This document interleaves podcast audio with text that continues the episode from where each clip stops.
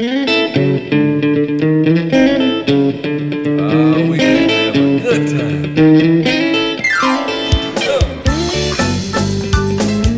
podcast is presented to you by Passion Church, the DeSoto County campus, the fun church in Horn Lake, Mississippi. For more information, visit us at www.mypassion.church. Well, come on, help the people.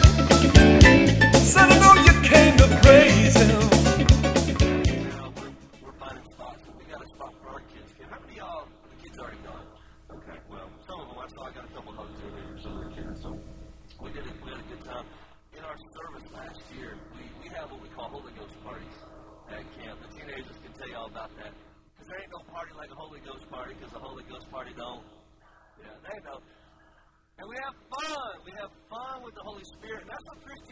Yeah, it's serious, right? We got to take some, things serious. There's a time to be to be sober, but, but there's also a time to to uh, to have some fun with God. And if you look at the book of Acts, chapter two, man, they were they were having fun with the Holy Spirit. Amen.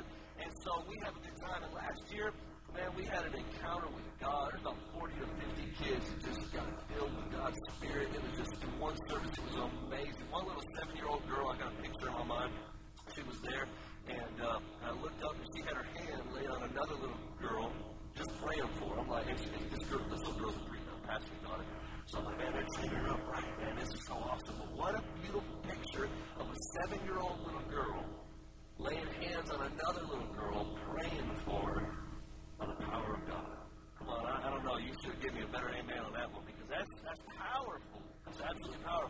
And so we've seen some amazing things. Not only do we have moves of God, we have fun, right? We have fun. We we play games. We do all kinds of crazy stuff. Gaga Ball was a big hit. Yeah. Anyway, but uh, but you can ask the teenagers more about that. Our ministry is is uh, is, is just trying to reach people. We got information in the back there. We I get to travel across America. We had a, another kids camp in the Cayman Islands last year. Okay, I said Cayman Islands. Come on, come on, smile on your brother a little bit. You know, you know, if you celebrate someone else's blessings, you're next in line. Amen. Come on. I said I got to have a kids camp in the Cayman Islands. You see, I'm always looking for good volunteers. You know, see, I'll, you know, there may be an opportunity to come with me to the Cayman Islands. you know, that's not a hard selling point to get people to go to that mission field, you know. And we did. We had an amazing time there, um, reaching kids, young kids, like five to oh, there were some teenagers there. They were getting healed. I'm talking instantly healed right there in the service. One girl, she got uh, she got filled with God's Spirit. Next thing I know, I was led to have her just come pray for some of the, the boys, the teenage boys. So she she went from from receiving from God to going and, and ministering for God. It was awesome. In a moment of time like that. So we got to see some cool stuff. Yeah, I got to swim with some stingrays. That was pretty cool as well. So anyway, that's a little bit about us. We got social media, Snapchat, Twitter, Facebook. You can find us. Look up my name, Zach Domingo. All right. So, how many of y'all got your Bibles today? If you don't have your Bible, how many of you that did bring your Bible would be willing to let your neighbor look on your Bible? I saw one man, he was shaking his head, no, you should have brought your Bible. I'm going to teach you a lesson. we live in such a cool time in America that even if you didn't bring your Bible, we're going to have the scriptures on the screen. Amen. And uh, my goodness, I got an iPhone 7 Plus here. I got a, I got all kinds of Bible versions on my phone in one app. So, um, so let's get into this. What I want to talk about this morning is uh, it matters who we're connected. We'll say that again. It matters who we're connected to. You know, you are you are influenced by your associations, whether it's good or bad. Amen. You hang around certain people, most likely you're going to eventually start doing things like those people do. Okay, I'm preaching better. You're shouting back to me this morning. I said you are most likely to become the sum total of those you spend the majority of your time with on a consistent basis. Why?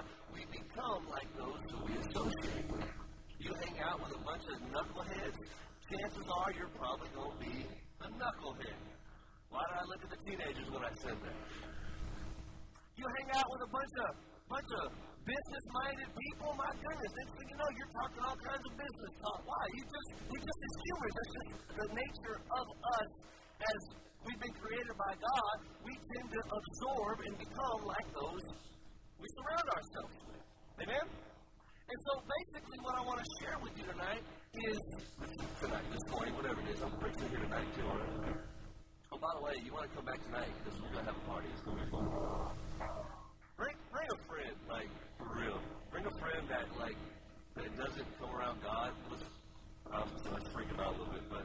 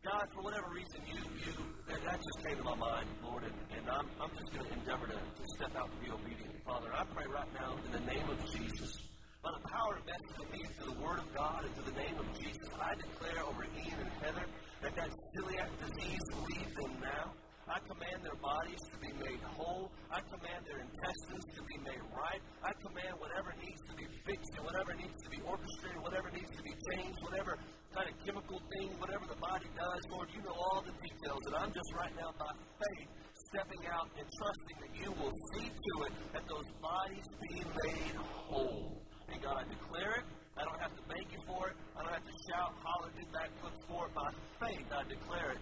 Ian and Heather, be made whole and be free from celiac disease now in the name of Jesus. Amen. And thank you for it, Father, in Jesus' name. Amen. Guys, it's important to be uh, obedient to the Holy Ghost. You know, it's important to take risks and to step out by faith. You just never know who you might reach. I was on my way out here today, and, uh, yesterday, and I stopped at a gas station. And, uh, and in there, the, the lady at the, the register, she, she, she was checking me out, and all of a sudden she bends over like this, and I could tell she was in pain. You know, when their face goes like this, you can tell they're probably in pain. You know what I'm saying? And she's bending over like this, and oh, and I go through my process, and now I'm at this, you know, you ever had those arguments in your head? Like, like kind of like with the coat, probably like, okay, do I do it or do I not do it? Like, there's people around here. I'm in a gas station. Like, it's not even a church setting. Or probably, do I say anything or not? And so I have learned because God's been so cool to me. He's, you know, I'm a Holy Ghost guy. Is just to kind of tell him myself. But for whatever reason, the Lord has allowed me to preach in Southern Baptist churches, Methodist church, these denominational churches, AME Zion. Like, I, I for whatever reason, God opened the doors for me to go to these places. And I'm like, here I am, Lord, send me. Let's go, baby. Let's let's do it. Is there people there? I'm in. Amen. And so I've learned to minister where some people kind of think of, of you know, Holy Ghost people as kind of weird, spooky, and some of them are kind of weird. Let's just be honest. But I've learned that you can actually minister God's power and God's healing and, and have a word for somebody. You don't have to be weird about it. Like you don't have to be like, saith the Lord. And you know, that's how you flow. That's your personality. Cool. More power to you. But the places I go, man, sometimes people are like, oh, I don't know if I want to you. So I learned to be normal and be Christian and be powerful all at the same time. And it's actually possible. And so I'm at this gas station, and this woman obviously is in pain. I didn't need a, you know, a gift of the Holy Spirit to, to tell me about this stuff. I, I could just physically see she's doing this. Her face is excruciating pain, you know, it's kind of all. What's going on? She's like, oh, my back is killing me. Ding, ding, ding. Now, urban confession, that's a whole other sermon. I won't go there. Her back is killing me. It was just very cool, very calm, very collected. I didn't make a big deal about it. Said the Lord just told me I'm supposed to have a word for you. I said, you know what? Just casual, I'm getting myself in my walk. I said, and people around, you know, I don't know if anybody heard me or not, but I said, I said something to the effect of, I said, well, I just, I said, how do, how I say Holy Spirit? I said something to the effect of, well, just go ahead and be healed in the name of Jesus. Something real kind of casual like that. But see, you don't have to be all like, I guess I'm just trying to teach you a little bit. You don't have to be all like, what's the word? Weird about it. You know what I'm saying? Like, you can just be normal. But if you believe the words that you say, they can have an impact. I didn't stick around to see how she felt, but I said those words, and guys, I'm telling you, the Bible tells me in Mark chapter 11, verse 22, 23, 24, that if I have faith, right, in God, that I can speak to a mountain, I can tell it where to go, and if I believe the things that I say, I'll have whatsoever I say. So if I'm telling this woman to be healed of her what? Believe that power of God is cool. He's moving and helping her. But it matters who you're connected to. See how I brought that all back circle. See, if I was around some people that, that all they talk was doubt and unbelief, most likely I'm not going to be one of those people that's going to step out and tell the gas station attendant to be healed. If I'm around people that don't believe in healing, most likely I'm not going to talk about healing. If I'm not around people that are bold, and if I don't listen to people that are bold, most likely I'm not going to be bold. So the Bible tells us in Luke chapter 5, verse 1, it says, So it was as the multitude pressed about him to hear the word of God, that he stood, we're talking about Jesus here, that he stood by the lake of Gennesaret. Gennesaret. Some of those words, man, it's like, why, why can't y'all just have like lake G? You know what I mean? Like, why can't it be simple? And, and uh, Jesus saw these two boats. They were standing up by the lake. But the fishermen had gone from them and, they were washing their nets. And they got into one of the boats, in which, which was Simon's, and that's Peter, in case you're wondering who Simon is. That's, that's Peter. That's the same guy that, that cut the dude's ear off when Jesus got arrested. Peter's the one that walked on water. Peter was like radical, man. Like, Peter was either like gung ho for Jesus or like gung ho for the world. You know what I mean? He was like, I love Jesus. I don't even know the man. You know, he was just like, he was all or nothing, you know what I mean? And, and I can respect all or nothing people because you at least know where they stand. You know, you ever just have people you, you're just not quite sure where they stand. You, I just, I'm not too sure about you. I may not like all the things that people where I know where they stand. I may not like everything they say, but I at least got respect because I at least know where they stand. You know, I can respect someone like Peter. And so Peter there uh, had these boats, and, and uh, one of them anyway, and yeah, Jesus asked him to put out a little from the land. And, and Jesus sat down and he began to teach the multitudes from the boat. Can you say Jesus was teaching? Verse 4 says, When he had stopped speaking, he said to Simon, Launch out into the deep and let down your nets for a catch. But Simon answered and said to him, Master, man, we've toiled. We've been working all night. We ain't caught nothing. The message says we ain't even caught so much as a minnow. But nevertheless, at your word, I'll let down the net. And when he had done this, they caught a great number of fish, and their net was breaking. So, verse 7, they signaled to their partners in the other boat, in the other boat, to come and help them. Someone say, signal your partner. They signaled their partners in the other boat to come and help them, and they came and filled both boats. Man, I know where I'm going with this. I'm about ready to shout. This is awesome. When Simon Peter saw it, he fell down at Jesus' knees, saying, Depart from me, for I'm a sinful man, O Lord. And he said it, if you notice that, what's the King James? King James has a period, but the New King James here has an exclamation point after that. Depart from me, for I'm a sinful man, O Lord! I looked up that word sinful just this morning because I was curious what it means. I can assume what it means to be sinful, but I looked it up. And you know what that word sinful means? It means someone that is preeminently wicked, like they have a certain vice. You understand? Kind of like every one of us probably at some point in our life had something that we dealt with. Amen? Don't look at me so holy and sanctified. Come on, you know, we all dealt with something at some point in our life. Amen? And Peter here is he's recognizing, man, I am a sinner. One that is basically bound to doing contrary to God type things. And he recognized this. Verse 9, for he and all who were with him were astonished. They were astonished. They were amazed. They were like the teenagers would probably say, Oh, do you believe? sandwiches. Just like that. And Kaylee might, might do a little snap at his. They were astonished at the catch of fish which they had taken, and so also were James and John, the sons of Zebedee, who were, look at this word, partners. They were partners. They partnered. Partners with Simon. And Jesus said to Simon, Do not be afraid. From, from now on, you'll catch men. So when they had brought their boats to land, they forsook all and followed him. Now, there is a bunch of stuff I can talk about. I'm going to try to kind of streamline some things this morning, but I could go about, I don't know, probably four or five different directions just in those 11 verses. So y'all pray for me. Pray for me. Come on, help me, Jesus. Help me, Jesus. So let's go back. Let's break this story down just a little bit. The theme I want you to walk away with today, what I really want you to understand, is, is like if you just to sum this whole thing up, I want you to walk away with the reality, the truth, that it connected. Okay? It matters who you're associated with. Like it matters where you go to church. It even matters where you work. It matters who you marry. Come on, married people. Well, I can meddle on that one, but y'all know it's the truth. My, oh my goodness, Lord Jesus, I go down that road. It matters who you marry. Come on, you remember this when, when you were young and, and you were in love. Oh my goodness, they just they could do no wrong. You stay up till six in the morning talking on the phone. I love you. No, you hang up. No, you hang up. Actually, nowadays it'd be texting. No, you stop texting. No, you stop texting. Y'all remember them days? Oh, it's the one, it's the one, it's the one, right? The one, right? Okay. And then all of a sudden you get married. My goodness, the wedding day was awesome. Praise the Lord. Life goes on. Now you got a couple kids. You don't pick up your underwear. You know, real life stuff. The laundry is piling up.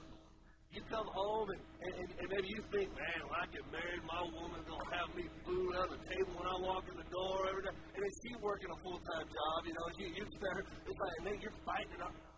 Oh, yeah, it ain't, it ain't all that it was cracked up to be when you were 16 years old dreaming, right? Because what? Life happens. And then you discover that, that love isn't just a feeling. Love really boils down to it's a choice. I choose to love you with your steak, breath, and all.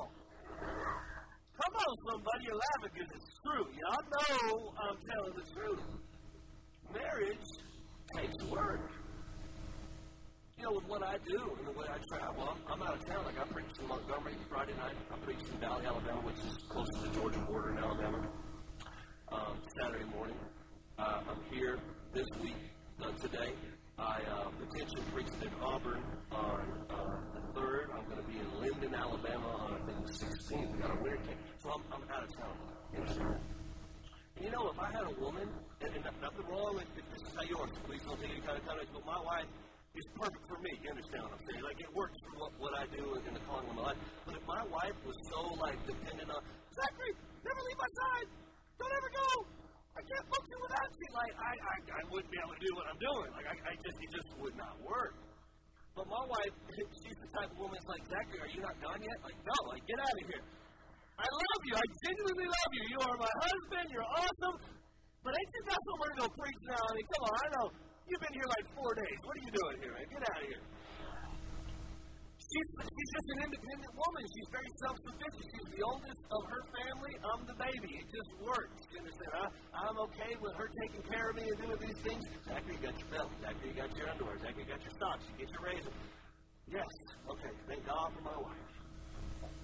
Why am I getting out of this? I really don't know. It's not in my notes, but hopefully it's blessing somebody. But my point is this it matters who you're connected to, even in marriage. Amen? All right. So, so Jesus is preaching. If you precede these verses, he had just got done doing a bunch of healings in Luke chapter 4. In Luke chapter 5, he's preaching the word. He sees these boats up there.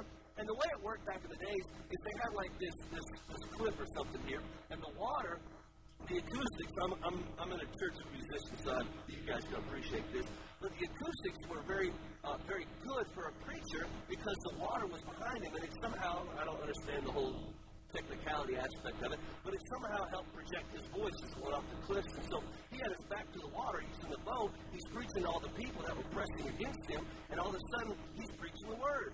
And and what happened was Peter had, in a sense, sown his boat or partnered up with Jesus or connected up with Jesus in his ministry to allow him to preach the word.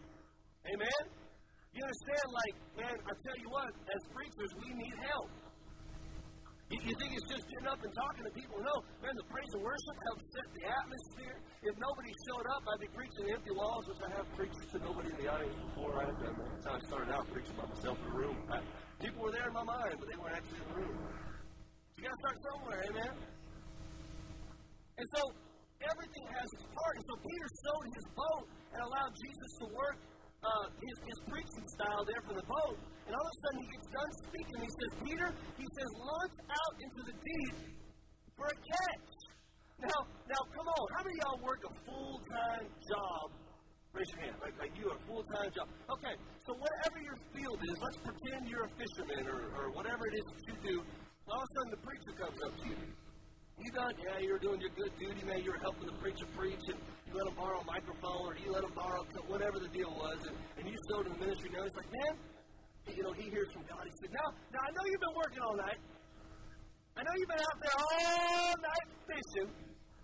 But why don't you go one more time and just throw your net out into the deep? And Peter's response was probably like most of us when God asks us to do things. Okay, I got a bunch of parents in here. It's like when you ask your teenager to clean their room.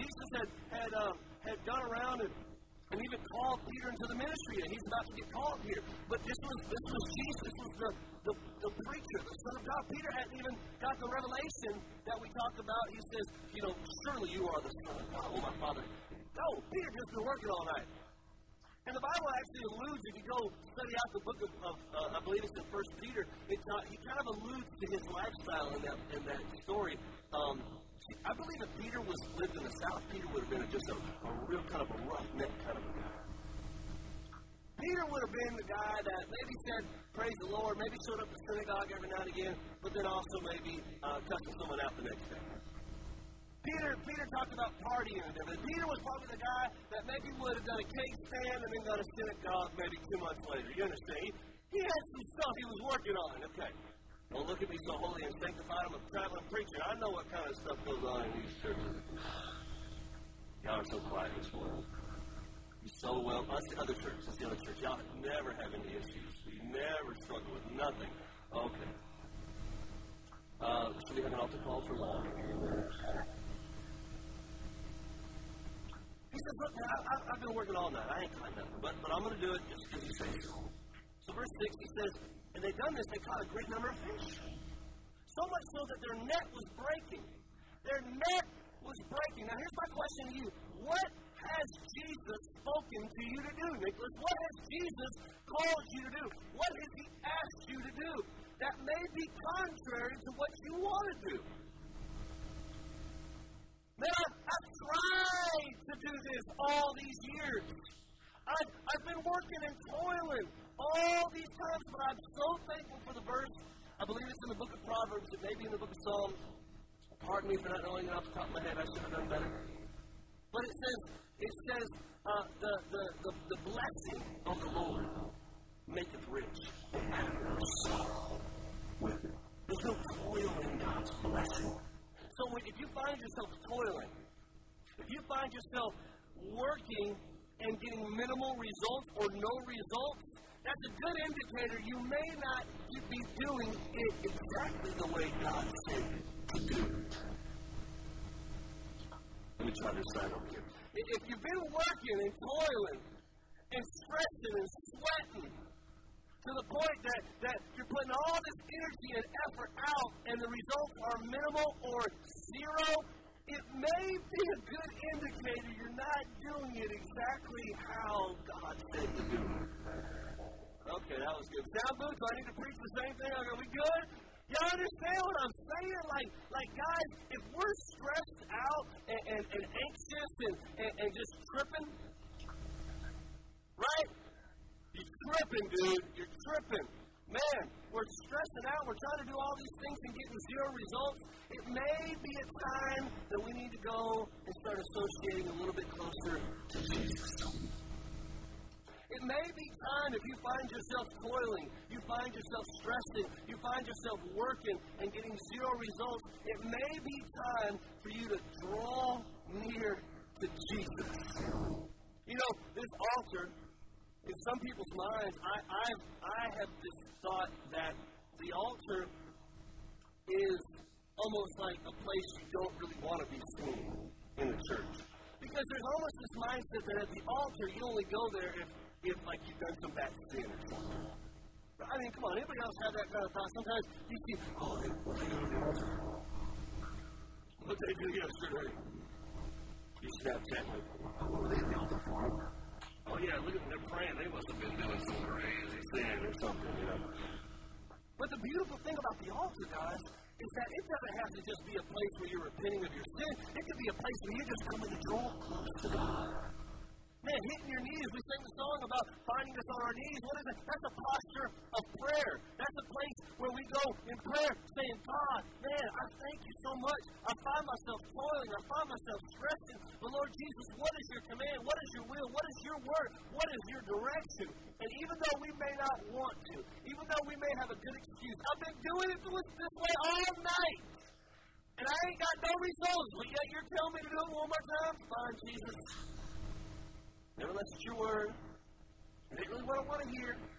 Can't you just make the fish swim and jump in my boat? I mean, you're the miracle worker, you know. No, no, no. I want you to go out a little bit deeper. That's the key. I want you to go out a little bit deeper than where you've been. He said, launch out into the deep. And too many of us as Christians, we, we like going shallow. Come on. We like showing a little bit of minimal effort. We like showing up and, and saying our, you know, Hail Mary, our fathers, all that good stuff. And then going on our life. What happened? If you just went a little bit deeper and just do what Jesus said. Come on, smile on your brother. Smile on your brother, everybody come together. Try to love one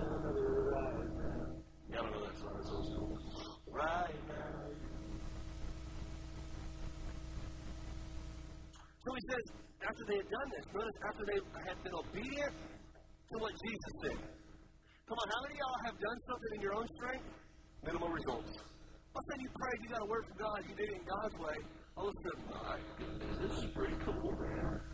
Wow. And when they had done this, see, the problem is sometimes we like to hear what God says, but we don't want to act upon what God says. Do you have Mark chapter 4 there? You can pull up real quick. Check this out, Mark chapter 4. And I'm going to speak super quick. In case you're wondering, it's like 11:31. If we get out of here in the next 15 minutes, we still may be to the other churches in the cafeteria, and we'll be all right. So bear with me. Hold on. So he says this. He begins to teach by the sea. He goes on. Matter of fact, let me uh, let me just put there in my Bible. That way I can just kind of read fast. Don't lose your place in Mark 5 because I want I want to bring this all home. I need a Luke 5. I want to bring this all home in just a moment. Skip on down to Mark chapter 4. Look at verse, start in verse 13. He says, Do not understand this parable. How then will you not understand all, uh, how will you, how then will you understand all the parables? The sower sows the word. Now look, I'm preaching the word. I'm sowing the word. I'm a farmer this morning. My words are being sown into your hearts. Okay? That's, that's why preaching is so, so, uh, so foreign to the world. You mean you're going to hear a bunch of words and your life's going to change? Yeah, that's exactly what I'm saying. Words change lives.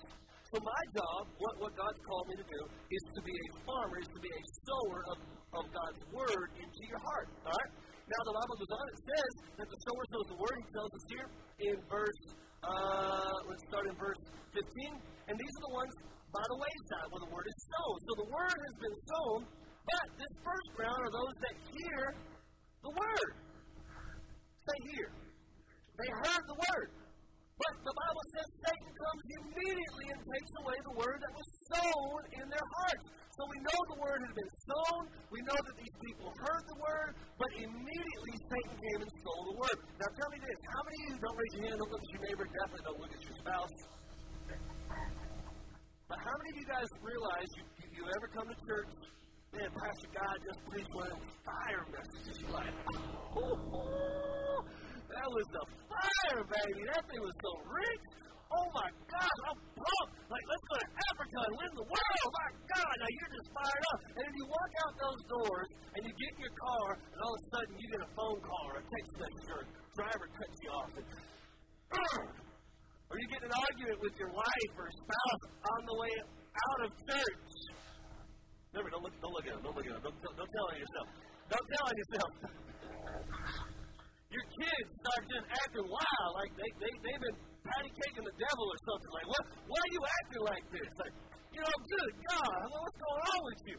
Immediately, the devil, his goal is to steal the word. He don't care if Josh lives. He don't care if he dies. The goal that he has is to steal the word from the heart. Right? Why is getting the word so important? Because the more you sow into your heart, the more it grows. All right? So the first one is they come, they, they sow the word, and then the devil comes and he, he steals immediately, the Bible says. Verse 16, these likewise are the ones sown on stony ground, who when they hear the word, so the word sown, again, they heard the word, immediately they receive it with gladness. Woo! Awesome! But, the Bible says, and they have no root in themselves and so endure for only a time. Come on, how many of y'all seen that? They get fired up for Jesus, and then they're down. Where did that go? I mean, they were they were dancing, doing spinning moves on the front while they were praising Lord. Praising about three weeks. They endured for a season, but they didn't endure. Come on, okay? All right, and then you got verse. Uh, uh, say only for a time. Afterward, when the tribulation or persecution arises, look at this, for the word's sake, immediately they stumble. You know, when I first got, uh, was leaving Texas to come to Alabama, to really just, I didn't really even know what I was getting into. But I was going to this ministry called Canaanland Ministries as an 18 year old kid. And my past is, you know, drug, alcohol, just a mess. I was a sinful man, oh Lord, like you declared. Uh, very sinful man. And um, actually, wasn't even a man. I was a young teenage boy, really, if you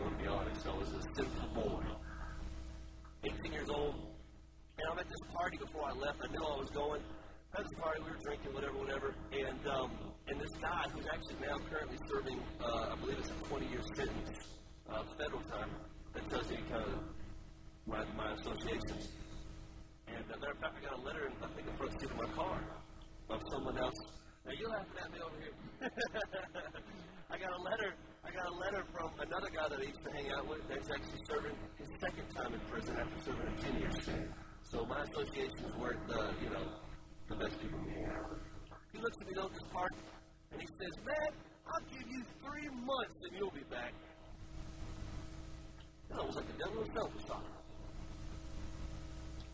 I'm going to this place to give me the word, to change my life, to actually try to become a productive member of society.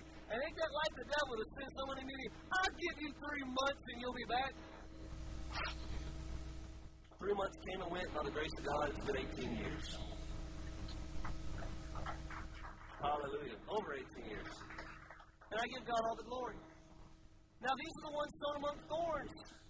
And they are the ones who hear the word again. The word is sown again. And then the cares of the world, the deceitfulness of riches, and the desire for other things entering in choke the word, choke the word, choke the word. Come on, someone say the word. The word, and it becomes unfruitful. But these are the ones sown on good ground. Those who hear the word again, accept it, and bear fruit. Some 30 fold, some 60, and some 100. They bear fruit. How do you bear fruit? You got to stay connected to the vine. Jesus said, I am the vine, you are the branches. A branch doesn't grow all by itself, it has to be connected to the vine. It's important who you're connected quickly, let's go back to Luke chapter 5. Let's bring this thing home. Y'all okay? Come on, look at your neighbor. Just give him a high five, man. Let's just break up the monotony just real quick. Just give him a good old high five. what happened? Oh no! Yowzer! And immediately the devil comes to steal the word. oh my goodness. Better give me a high five or I'm going to smack you in the face, is what someone said. This, this passage here, are definitely passionate. I can see. I can see. so, so here we go. So let me wrap this thing. So they did it. They were active. They, they bore fruit, right? They caught a great number of fish, and their net was breaking. And so they signaled to their partners in the other boat to come and help them. Guys, what I really want to get across to you this morning is this. One that got the word from Jesus? Who got the word from Jesus out of this story? Luke chapter 5. Who, who, who did Jesus give the word to? Peter, right? Simon, right? So we understand that Simon was the one that received the word. Launch out into the deep, let your net down for a catch, and, and you'll catch a, a whole bunch of fish, right? Peter got the word. But as Peter did what Jesus said, the blessing, the reward, the harvest was so rich, was so much, was so big that they literally, Peter literally could not pull the net in by himself. That his net, his his source, his his uh his thing that was being used to pull in this harvest was literally breaking. It wasn't enough. It was at full capacity, like, help! And verse 7 says that he signaled. The message says he waved, hey, partners, come help me. Why? Because he was obedient to do what Jesus asked him to do. And the harvest, the blessing came not when he was arguing with Jesus, giving him an excuse. It came after he did what Jesus told him to do.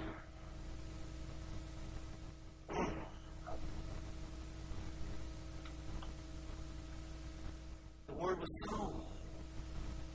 The word was heard. The word was acted upon. The result was blessing. Who are you connected to? Who are you partnered with? Who are you associated with? Isn't it interesting to know?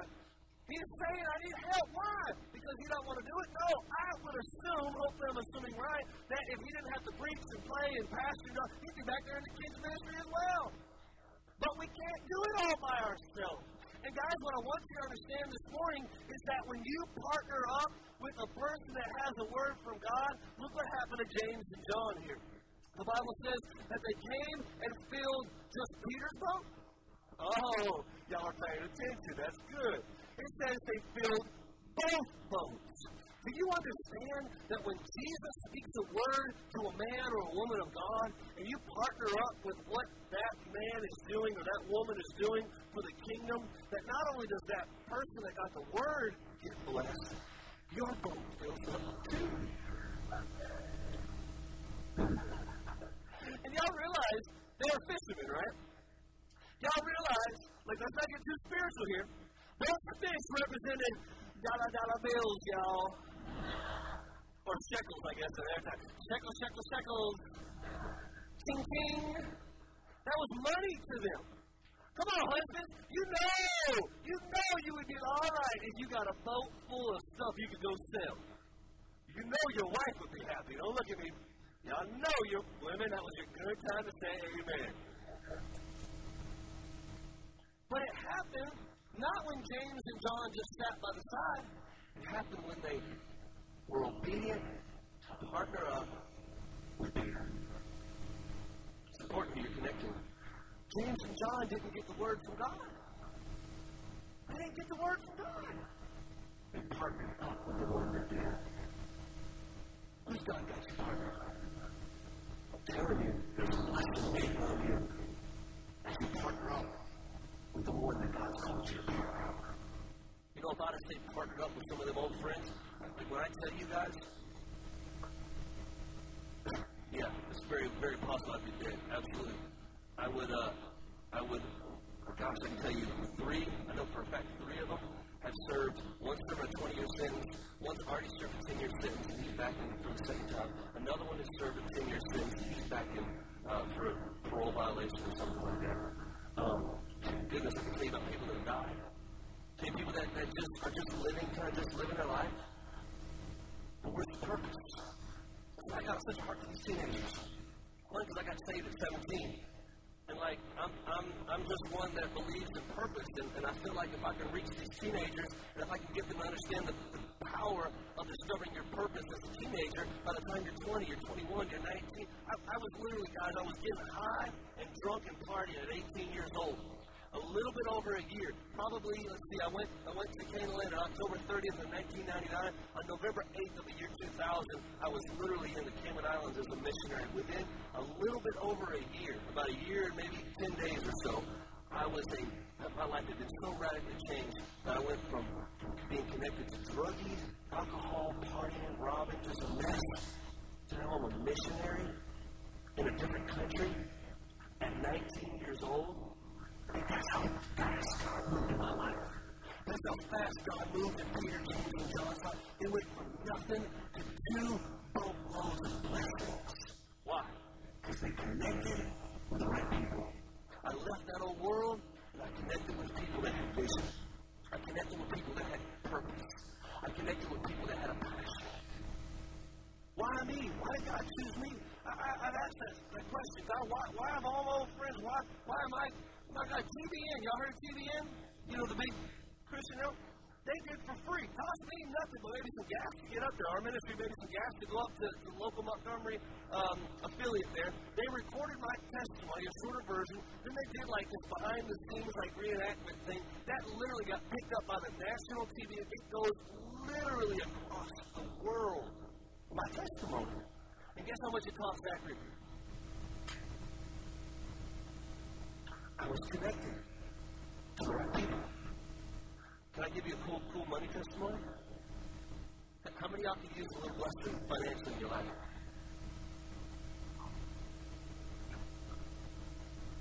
If you, you don't need a blessing financially, those of us that, that, that would will receive your blessing. Amen. Come on. if I would, anyway, I'll, I'll get on the rabbit trail. Super short. Just trying to get to the point here. It's 1147. What are we eating at anyway? What are we doing?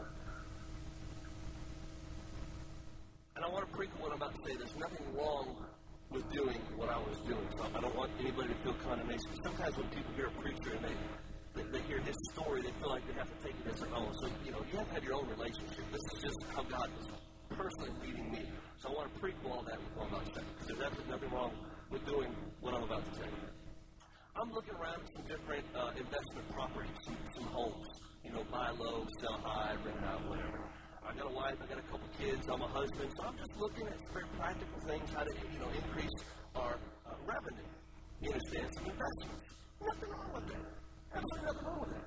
And, uh, and so I'm looking, and, and I'm seeing this this place and, and then this other place, but you know, you gotta be led by the Holy Ghost. And it just it just wasn't clicking in here. Just wasn't seeming to, to fit that toiling so I, kind of just was going on, and, and I was heading to the post office, and I think it was on Tuesday. And I heard on the inside, and I'm not saying God spoke with a big audible voice, Zachary, this is God your Father. How are you doing today? You know, it wasn't nothing like that. It wasn't all spectacular. But just on the inside, I heard, I just heard on the inside. Does that make sense to you?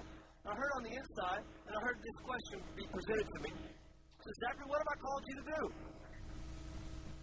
Well, I, I knew the answer. Just as much as I can tell you, she's got black boots, and, and you got a green looking shirt, and you got a purple sweater, and you got a purple sweater. Purple, purple, purple, purple. What in the world is going on? Purple, purple. Wow, there's a lot of purple. There's a bunch of royalty up in here. Just as much there's a whole bunch of purple in this church. I can tell you the answer to this question is I know that I know that I know that I know that I know that I know that I know that I know that I know that I know that I know that I'm called to preach the gospel. I know that. Like I know. You understand? What are you called to do? I'm called to preach. And I heard back on the inside of me, I heard this. It says, You stick to preaching. God's speaking to me. You stick to preaching, I'll take care of the finances. Oh, praise the Lord, hallelujah, I receive it. I go about my day. I think it was about two days later, I go to the mailbox. I open the mailbox, there's a package in there. I open the package, there's a bag in there. I just took a picture on my phone. I thought about putting it on the screen, that's what I to you, but, but I just, you just kind of use your own imagination.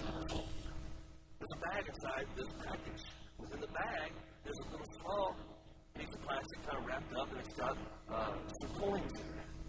Within the big bag, there's a bunch of United States cash money in this bag. Y'all, what I'm trying to tell you is I was literally sent a bag of money in the mail. Come on, rejoice with you, brother. Hey, you rejoice for me, you're next in line, baby. But what makes it so significant is I'm trying to toil.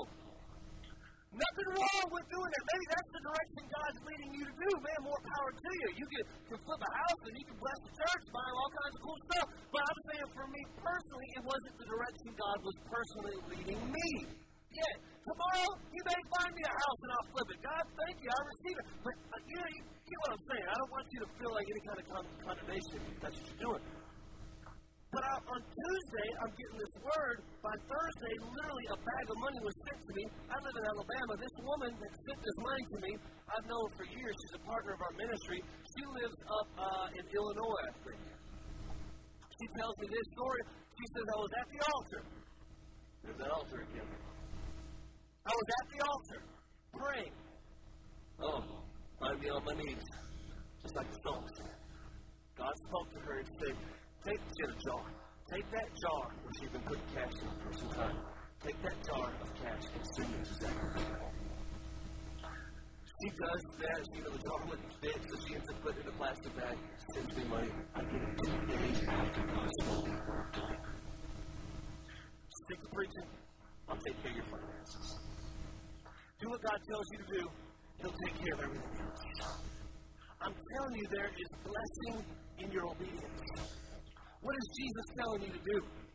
Who is Jesus speaking to you? See, the reality of it is, God spoke to that woman in Illinois before He even spoke that to my heart in my Toyota Corolla on the way to the post office in Prattville, Alabama. God was speaking ahead of time to a woman at the altar in Illinois and telling her to send me money before He even told me that He was going to take care of my finances. Guys, y'all don't hear what I'm saying. I'm telling you, God's provision is already there before He even tells you what to do. God's already speaking to someone, perhaps in another state, to come bless you and take care of you, and He hadn't even revealed to you what to do yet. My God in heaven has everything all worked out, Nicholas. It's already worked out. Our job is to incline our ear Lord, what is it that you're saying to me? Who am I supposed to be connected with? Who am I supposed to be partnering with? Where am I supposed to work? Who am I supposed to be associated with? What is your plan? Lord Jesus, what am I supposed to do? And when He tells you, you may put up a little fuss and a little fight. But you, you You're wasting your time.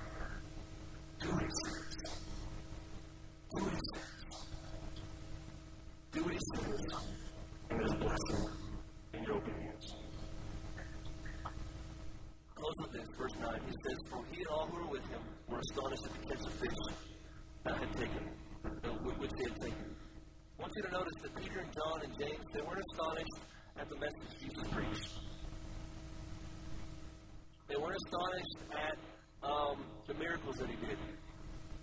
They were astonished at the fish in the boat. You want to know why they were astonished at the fish in the boat? Just like you'd be astonished because it affected them personally. Their grandson got prayed for. Yeah, praise God. Thank you, Jesus. That's cool. To us, maybe, but to them, it meant something. To Chandler, it meant something. Why? It affected them personally. They were astonished at the catch of fish. They were astonished. I got a little note here. Jesus gave them provision naturally to reveal their spiritual call. What is God speaking to you to do in the natural? And you say, well, what does this have to do with my calling and my purpose? The very thing that Jesus is asking you to do may be a huge indicator of what He's called you to do spiritually. He blessed them with fish. He blessed them with a net. He blessed them with the direction. And all of a sudden it says, Jesus says, and, and James John were, astonished, who were partners, partners, partners, partners, partners, partners with Simon. And Jesus said to Simon, Do not be afraid. Look at this. Do not be afraid. Fear not. From henceforth you will catch men. And the Bible says, so when they had brought their boats to the land, to land, they all and followed him. Now, I, you know, you can probably argue with me on this, but notice it says that Jesus said, do not be afraid, from now on you'll catch men. Verse 11 says, so when they had brought their boats to land, they forsook all and followed him. I got maybe a little bit of an argument that Jesus was out there in the boat with them when they were catching the fish. Is Jesus in your boat? Is Jesus out there telling you what to do? Be a great world of good to listen. And if, even if he's not speaking to you, find someone that he's spoken to. Partner with him. Connect with him. Let God bless you because your obedience to connect and partner with him for what's God's gives some vision to. Amen? Father, we thank you so much for what you're doing today. We thank you for your love. We thank you for your grace.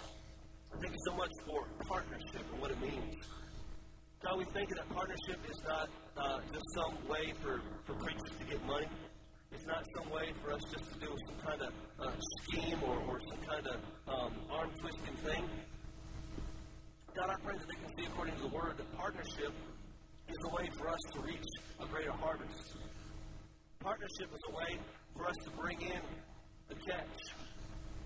Partnership is a way for us to reap the world that's lost and dying and on their way to a sinner's hell.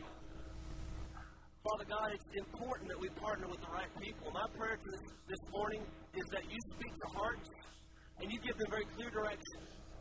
Father, I pray that you speak to Pastor Guy and Pastor Angie and the leadership here. And God, I thank you for every word that you've spoken, every direction that you've given them. God, I pray that that vision will be so clear, that that plan will be so laid out, so so uh, simply pictured in their mind, that as they articulate it to people, that you start sending them Johns and James, that you start sending them James and Johns, that you start sending them partners to help gather in the harvest. God, it's my prayer that this church becomes so full that they either have to go to two services or they got to move out and find a new building. Father, it's my prayer that you begin to send workers. God, we don't necessarily, Pastor don't need another pastor. They need more workers, God. They need more workers. The laborers, the workers are few, but the harvest is plenty. So, Father, I'm praying you send more workers, send more people to help Pastor Guy to pull in the net. Come on! I hear the, words, the net is breaking! We need your help! Come on, help me pull in! The cry! Help me pull in the net! Help me pull in the net! My God, it ain't just for my boat. Bring your boat too. The blessing's about to fill your boat up as well. Father, bring the partners in. Bring the partners in. And Father God, I pray that Passion Church this time, Father God, hear the very word of God. And the next time I come here, Father God, I pray that this church has quadrupled in size. I pray, Father God, that you begin to start stirring up hearts for two services. God, I begin to, to, to just declare over this place that the harvest is becoming greater than the net size that you have. I declare over this church and get ready and get prepared for another boat. One boat ain't enough. Get ready for another boat. One boat ain't enough. We need James and we need John to come alongside and start pulling in this harvest. Memphis, Horn Lake, South Haven, all these surrounding communities are ripe, ready for harvest. But the laborers are few. Let it not be said about Passion Church, DeSoto County. Let it not be said that the workers are few. Let it be said that, man, I am full of James and Johns, and my partners have come alongside to help. And my God, would you look at the light? Only reaping people, but can that people blessed in their pursuit of God as well. Father, let it be. I thank you for it. I bow my knees as my custom. I give you all the glory. I thank you for your word. I thank you for your heart. I thank you for your love. Lord, let it be today. Let it be known today. May every word that I've preached this morning fall on good ground. Satan, I bind you in the name of Jesus from hindering you, from stealing this word. Cares of this life, lust of other things, the short, uh, uh, ground. I pray, God, that none of those people, Father God, fall victim to that. But they on purpose hear, act, receive, and produce fruit. Some 30, 60, and 100 fold. I give you all the glory, God, in Jesus' name. I encourage you guys to come back tonight. This morning was a little more teaching, but tonight we're going to have some fun. Bring the sick. Bring the dead. Spiritually or physically. Let's see God do some miracles in this place. Amen? God bless you. Until next time, God be the glory.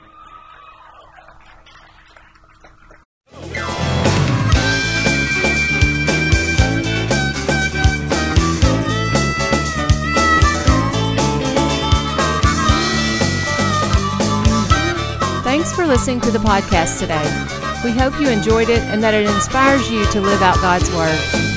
For more information, visit us at www.mypassion.church.